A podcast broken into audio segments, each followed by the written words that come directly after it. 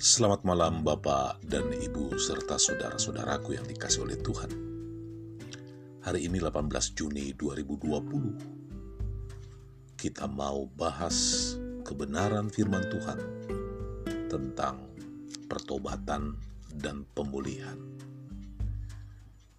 Mazmur 51 ayat 19. Korban sembelihan kepada Allah ialah jiwa yang hancur hati yang patah dan remuk tidak akan kupandang hina, ya Allah.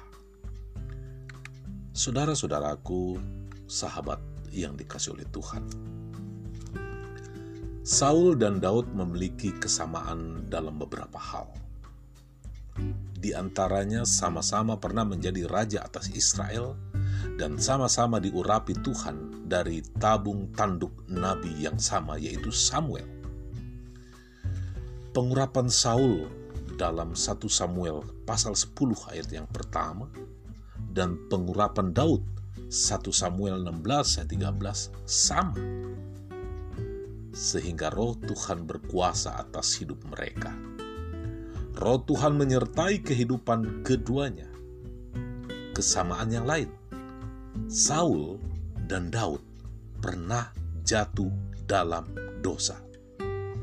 Karena tidak sabar menantikan kedatangan Samuel, Saul melakukan tindakan bodoh, yaitu berani mempersembahkan korban bakaran dan korban keselamatan di Gilgal.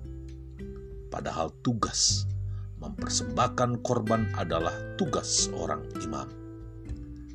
Sedangkan Daud melakukan dosa perjinahan dengan Batseba.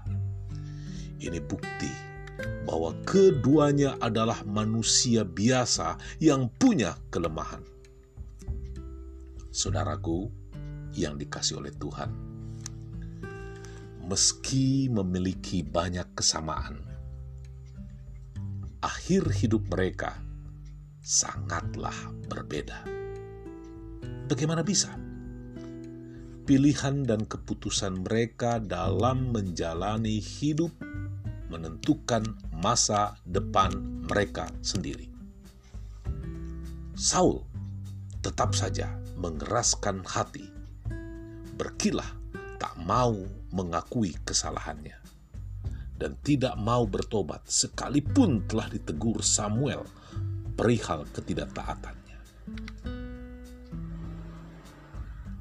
Saudara-saudaraku yang dikasih oleh Tuhan Yesus Kristus.